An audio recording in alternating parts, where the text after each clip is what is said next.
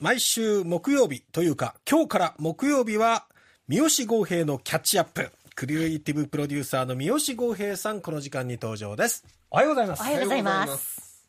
さあ、えー、三好豪平のキャッチアップとしてお送りするはい。最初は、はい。何になりますか？はい、えっと、まあ、引き続きですね、ええ。あの、まあ、週末に楽しんでいただきたいエンターテインメントをですね、まあ、お届けするっていうことになるわけですけれども、はい。先週のバーナデット見に行ってめちゃくちゃ良かった。ね、ご覧になっていただいてましたよね。本当に見てよかった。めっちゃ良かったでしょよかった。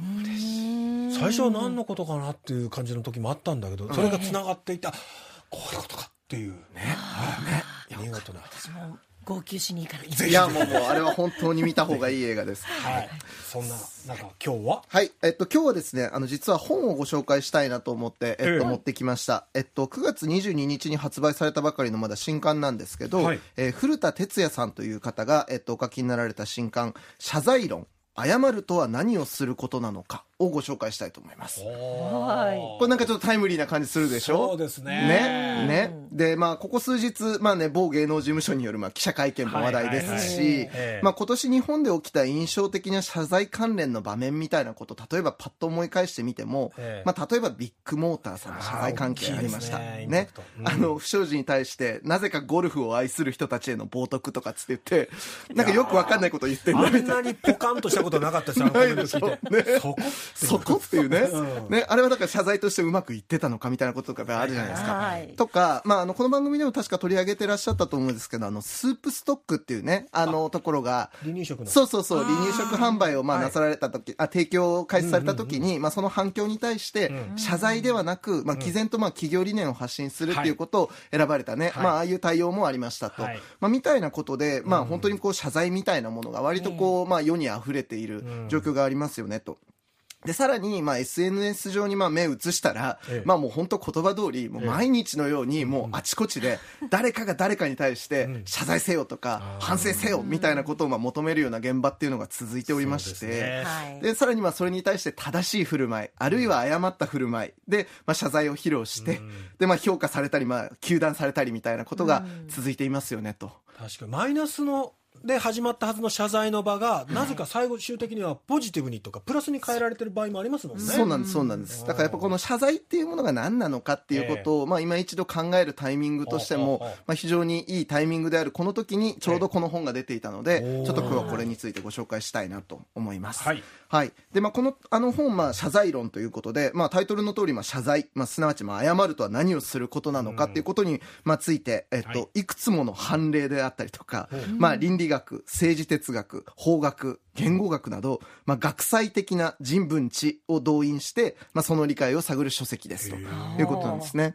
で、えっと、まあ、この本では、まず最初にですね、導入どういう形で始まるかっていうと、はいまあ、子供に正しく、ごめんなさいを教えるっていうのは難しいですよねっていう書き出しから始まるんですよ。はあ、で、ちょっとここの導入の部分、あの、読み上げたいと思います。はいえー単に、ごめんなさいとか、すみませんといった言葉を発したり、あるいは頭を下げたりするだけではダメなのだとしたら、何をすれば誤ったことになるのだろうか。声や態度に表すだけでなく、ちゃんと申し訳なく思い、責任を感じることだろうか。しかし、申し訳ないと思うとか、責任を感じるとはどういうことなのだろうか。そして、そのような思いや感覚を相手に伝えるだけで果たして良いのだろうか。結局のところ、謝るとは何をすることなのだろうか。で、まあ、ここからつなげて、まあ、我々が謝罪しようとするとき、具体的には何をしようとしているのか。また、相手に謝罪を要求するとき、一体何を求め、何を願っているのか。みたいなことになっていくわけですね。これは割と結構クリティカルに、そうよねってなるじゃないですか。で、まあこういうふうにまあ書き出した本が、えっと、ここからどういうふうにまあ紹介していくかというと、まず例えば電車で他人の足を踏んでしまった場合、ね。から始まる。そうそうそう。かなり具体的なんです。で、だったりとか、上司の家で花瓶に当たって、まあその花瓶を割ってしまった場合、とかね。強盗致傷事件を起こして、まあその後、あの、謝罪をしたいとなった場合とか、まあ割と最初の段階ではまあこういう割と類型化されたような事例に始まって、まあ後半になっていくとだんだん、面白半分で飲食店の備品を舐めたりする迷惑行為を繰り返した人物が謝罪する場合、聞き覚えありますね。ね。ね。とか、企業あるいは自分の先行世代が行った負の遺産について、代理となって謝罪する場合、なんかどうも聞き覚えありますね。ね。とかとか、あと、えっと、そして、まあ、もはやもう自分自身とは直接的な因果関係を持たない国家とか民族としての責任を問われた場合の謝罪とかですね。はい。そう。だからやっぱり昨今の聞き覚えのある、まあ、事件であったりとか、まあ、もっと言えばキャンセルカルチャーとか、あるいは政治責任とかっていうような、まあ、かなり大きな一種も含めた、まあ、そういうふうに関わる事例をいくつも引きつつ、まあ、私たちはどこまで当事者としての謝罪が可能かっていうことを、まあ、えっと、粘り強く施策を深めていく本になってるわけですね。はいっていうと結構難しい本かなって思うんですけど、んこれね、でもね、意外にね、読んでいくとですね、はい。面白いんですよ。で、これ何かっていうと、まあ、一つ一つのケースを、まあ、そういうふうに、まあ、こういうことがありますっていうことに対して、え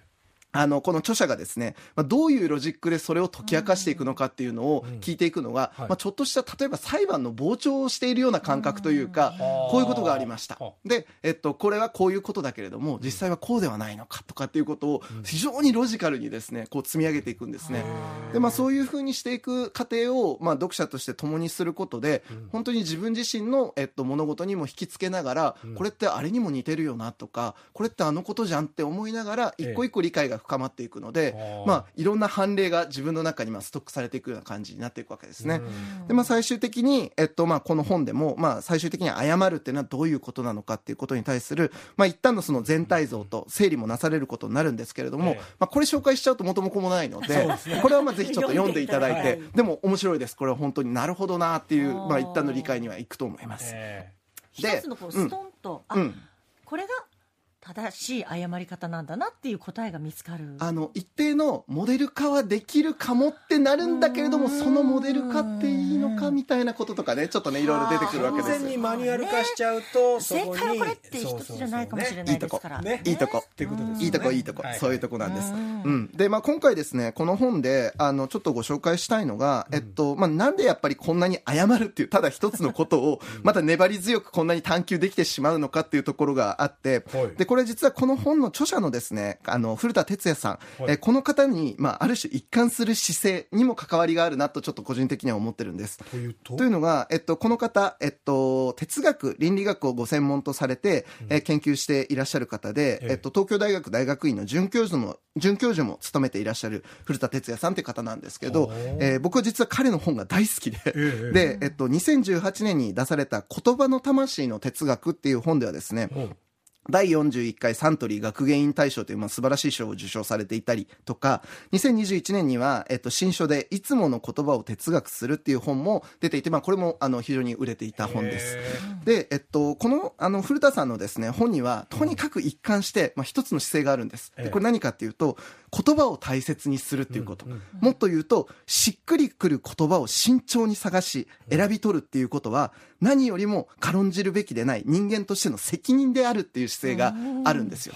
そう。で、えっと、これは、えっと、少しちょっとだけ、あの、その、例えば、あの、前兆いくつか引用したいんですけど、はい。えっと、言葉の魂の哲学っていう、その、まあ、本では、ええ。ナチス台頭直前のオーストリアで活動した作家の、えっと、カール・クラウスっていう人がいたんですけど、はい。まあ、この、まあ、当時、えっと、社会が、えっと、人々から言葉とか思考を奪って、上等句を駆使したプロパガンダを浸透させていくことで、結果、言葉を丁寧に選び取るっていうことを、その責任を放棄したことが、最終的に戦争を呼び起こしたんじゃないかっていう説があるんです。なるほど。で、これをやっぱり、あの、根っこに置いて、自分たちはちゃんと言葉を選び取る責任があるよっていうことを、例えば言ったりする。んあるいはもう一つ、いつもの言葉を哲学するっていうこの本から引用すると、私たちの生活は言葉と共にあり、その都度の表現と対話の場としてある。言葉を雑に扱わず、自分の言葉に責任を持つこと。言葉の使用を企画化やお約束、上等句などに完全に委ねてはならないこと。これらのことが重要なのは、言葉が平板化し、表現と対話の場が形骸化し、